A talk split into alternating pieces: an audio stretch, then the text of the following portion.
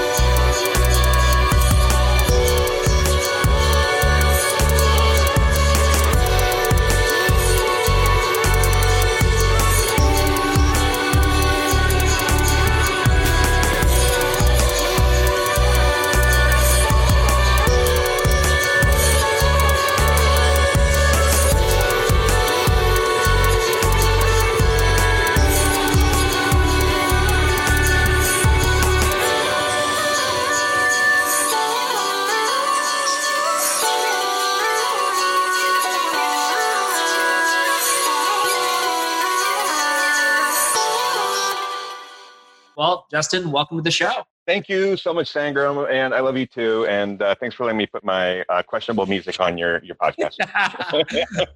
Any, anything that's questionable goes well with Flip My Funnel. I think that's the brand right now. So, dude, let's start with a fun fact. Fun fact about yourself. Maybe the music we gave probably gave away, but maybe you can tell more about it. Yeah, my creative outlets are making music. So I'm a producer. I play all the instruments and write a bunch of songs. And other than that, my hobbies are drinking and cooking. Like, you know, having a couple drinks and making a really elaborate dinner is like my favorite thing to do in the world. What's the favorite dinner thing that you've done? I really like. Oh man, that's a good question. I've been doing a lot of barbecue lately, but I I love making Indian food. So I'm trying to create like a barbecue Indian fusion. So you are into spice. Yes, Spice. tons of spice, tons of spice. That's good. Well, next time I'm there, you got you got to have me at your place. I will. we got to try some stuff. Yep.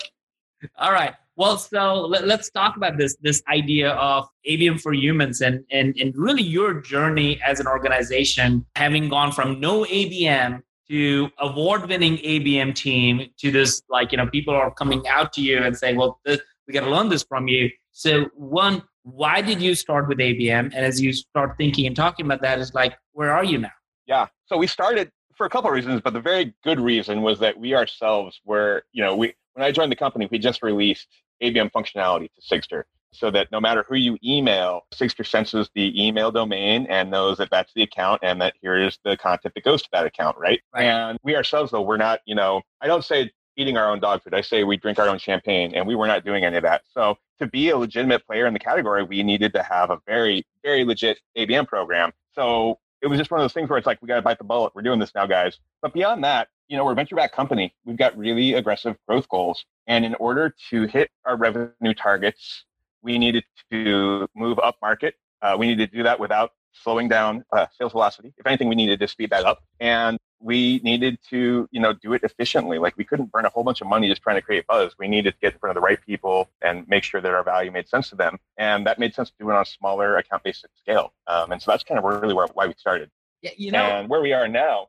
Okay. Yeah, yeah. I was, I was going to ask Justin is like, this is the question that I feel most companies are still not even asking themselves. And I'm curious if you agree with that or have you seen that as an example? So, and I, I did not ever think about it in my previous roles. I'm not claiming to be like, hey, I, I was such an awesome marketer. I always knew the answer to this question. I never even asked myself this very question, which bothered me uh, a lot, uh, especially in the last two, three years. Like, why did I never do that? It made me feel a little bit dumb uh, around it. But I wonder if you come across this as a question, as a challenge, and if you've seen your customers and the com- people you talk to, all kinds of B2B marketers out there, I wonder if this question comes up. And the question is this What does your total addressable market look like today?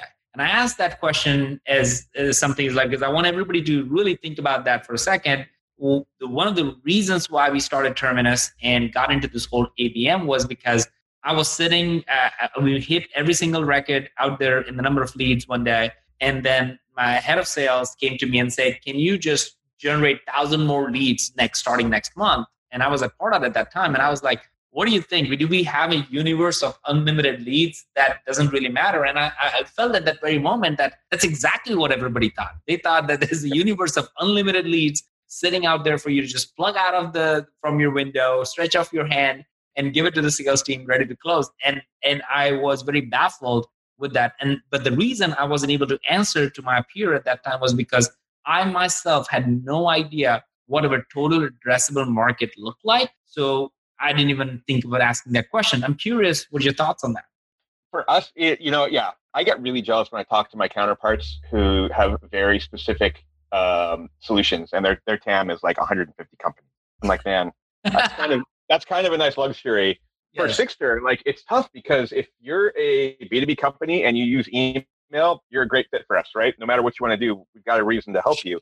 And so for us, it really became about like what are the smart ways we can shrink our universe and so we kind of started out being like well we play really well with you know these kind of tech integrations so let's only kind of find co- companies that are using those and we've had to get even more specific because it's everyone right it's and I used to deal with the same problem. Like just my old CRO would be like, hey, you know, I just need 1,500 leads a month and we'll be good. And I'm like, okay, I'll do that. And it didn't feel great um, because I didn't feel tied to revenue. And so being able to shrink it down by like vertical or industry has really been helpful for us too, because at the end of the day, you're trying to get in front of the right people and tell them a good story that they get, they understand, and they want to move forward with. And the smaller your universe gets, the better that story is because you're you're not speaking in a vague general way. You're telling you're talking about real and real humans in those accounts. And that makes people resonate and want to work with you. Yeah, that is so good, man. All right. So you went from no ABM to like your organization has these things, so you got to better build it to like this high pressure VC stuff that uh, pushed you to create even more faster run rate, uh, which I'm very familiar with in our own little world out there with all those pressures and stuff like that, you went from there to being an award winning marketing organization across the board. How did that transformation happen? Uh, it's it was slow. It started small. We started our first ABM campaign was just one company. As I'm talking to you, I'm looking out the window and I'm seeing Salesforce's second biggest building in the world. Yeah. And they were a former customer of ours, but they churned. And it was just like, there's no reason they shouldn't be working with the market leader. Let's let's just do everything we can to win them.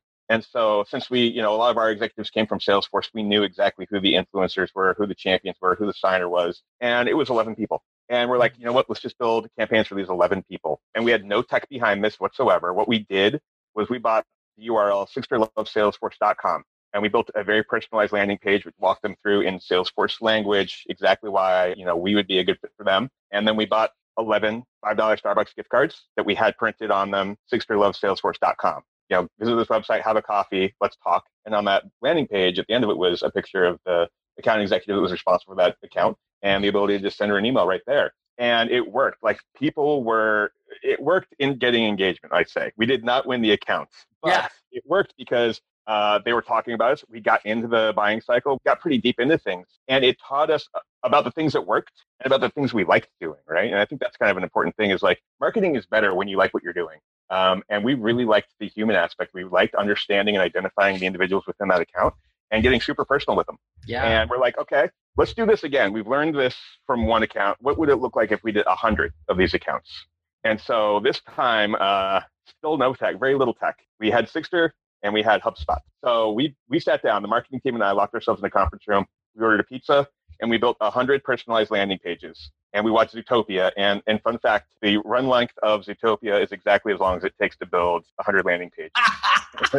we were done right when the credits rolled. rolled. So we did that and we built 100 personalized Sigstr campaigns. And, you know, it's a Sigstr loves, you know, Salesforce or, or AT&T or whatever. And we aligned it to that email domain. And that way, anytime anyone emailed anyone at that company, they'd get that personalized Sigstr campaign that would take you a personalized content experience. And that was kind of step two. And that started to work. We actually started generating more opportunities out of that. And then things got kicked into high gear. We were like, okay, went from one to 100. Now we got to go to 1,000. And this is where we started to bring in more tech. This is when Terminus became part of the story. And we really had to get operationalized around our Salesforce and, and all of our sales and marketing operations. So we built out, you know, targeted display campaigns with Terminus. We got the same thing going with our Sigstr uh, personalized campaigns going there. And then we decided, you know what, let's not make a thousand landing pages this time, though. so what we did was we. Uh, so you need to watch the Zootopia movie ten times. Exactly.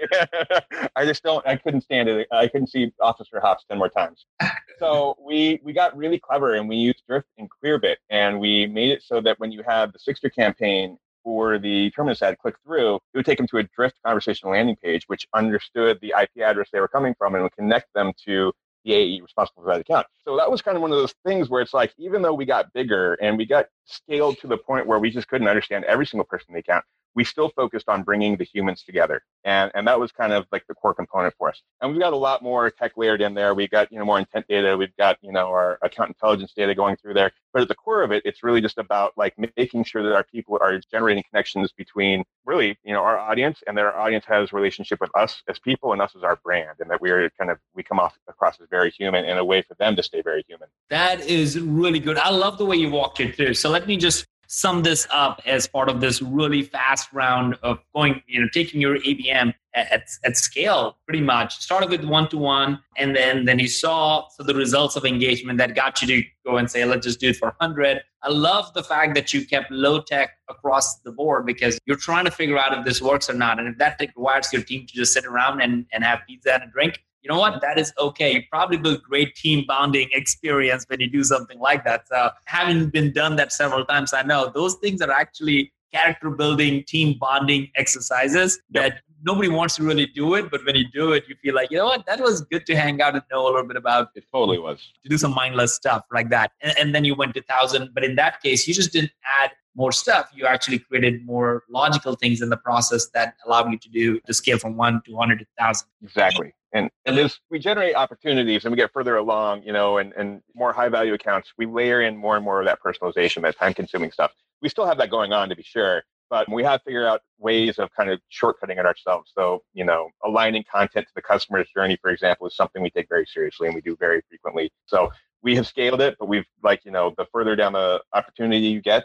the more closely we try to build that relationship. Fantastic, dude. All right. So you're going to be running this ABM for humans takeover sessions, uh, episodes for the next three weeks uh, on Tuesday. So, talk to you about who are the people you're going to interview and what are their topics. Yeah. So it, ended up, it didn't start out as ABM for humans. And I don't know if it's because I was driving the conversation or it's just, or what, but all three conversations came back to, you know, making sure that they, it was humans, not accounts, was the point of the, of the marketing campaigns. So uh, we started out talking to Sruti Kumar, who's the global marketing manager for Sendoso, who's a sending platform. Really great for, like I said, that personalized outreach, kind of getting a door open or kind of generating connection or getting someone to talk back. We talked a lot about kind of uh, uh, digital burnout and how you need to have new techniques in this world where we've all gotten so good at digital marketing that we all tune each other out. Yep. So that's one. After that, we talked to Bree Gall, who is a, an ABM marketer at Snowflake, who is running one of the most badass ABM programs in the world. Talked to her, and they've got, I think, about 50,000 people. And we sat her down with Jess Engel, who's on the Sigstr team, who runs our ABM and demand programs. And we're about 65 people. So vastly different companies. And then I didn't anticipate this, but the the similarities between our ABM programs are striking. Like there was a couple differences, but for the most part, the 50,000 person company and the 65 person company were operating in many of the same ways. Wow. All right. So you got uh, you, you got like these two different, very different organizations. Who's the third person that you're bringing?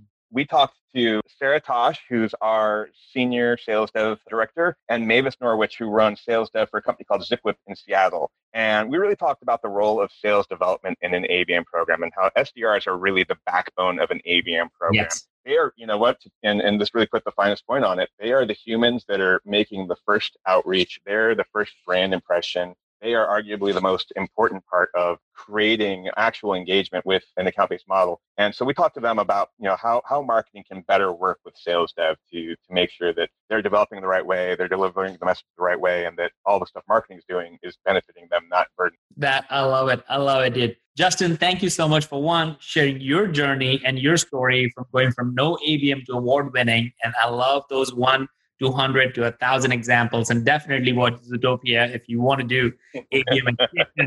uh, and then these three completely different perspectives on like a small company to a large company, which is one of the fastest growing companies, Snowflake. And then also from a sales perspective, because I think account based marketing, as it sounds, it almost feels like it is only for marketers. And, and you said it rightly without the sales team involved in it, it is just not going to be successful. So having that salesperson involved in the process is absolutely, absolutely critical. So if anybody's in marketing listening to this, share that with the sales team because they are the backbone, as you said, of the entire ABM movement. So Justin, thank you so much, man. Can't wait to hear it all.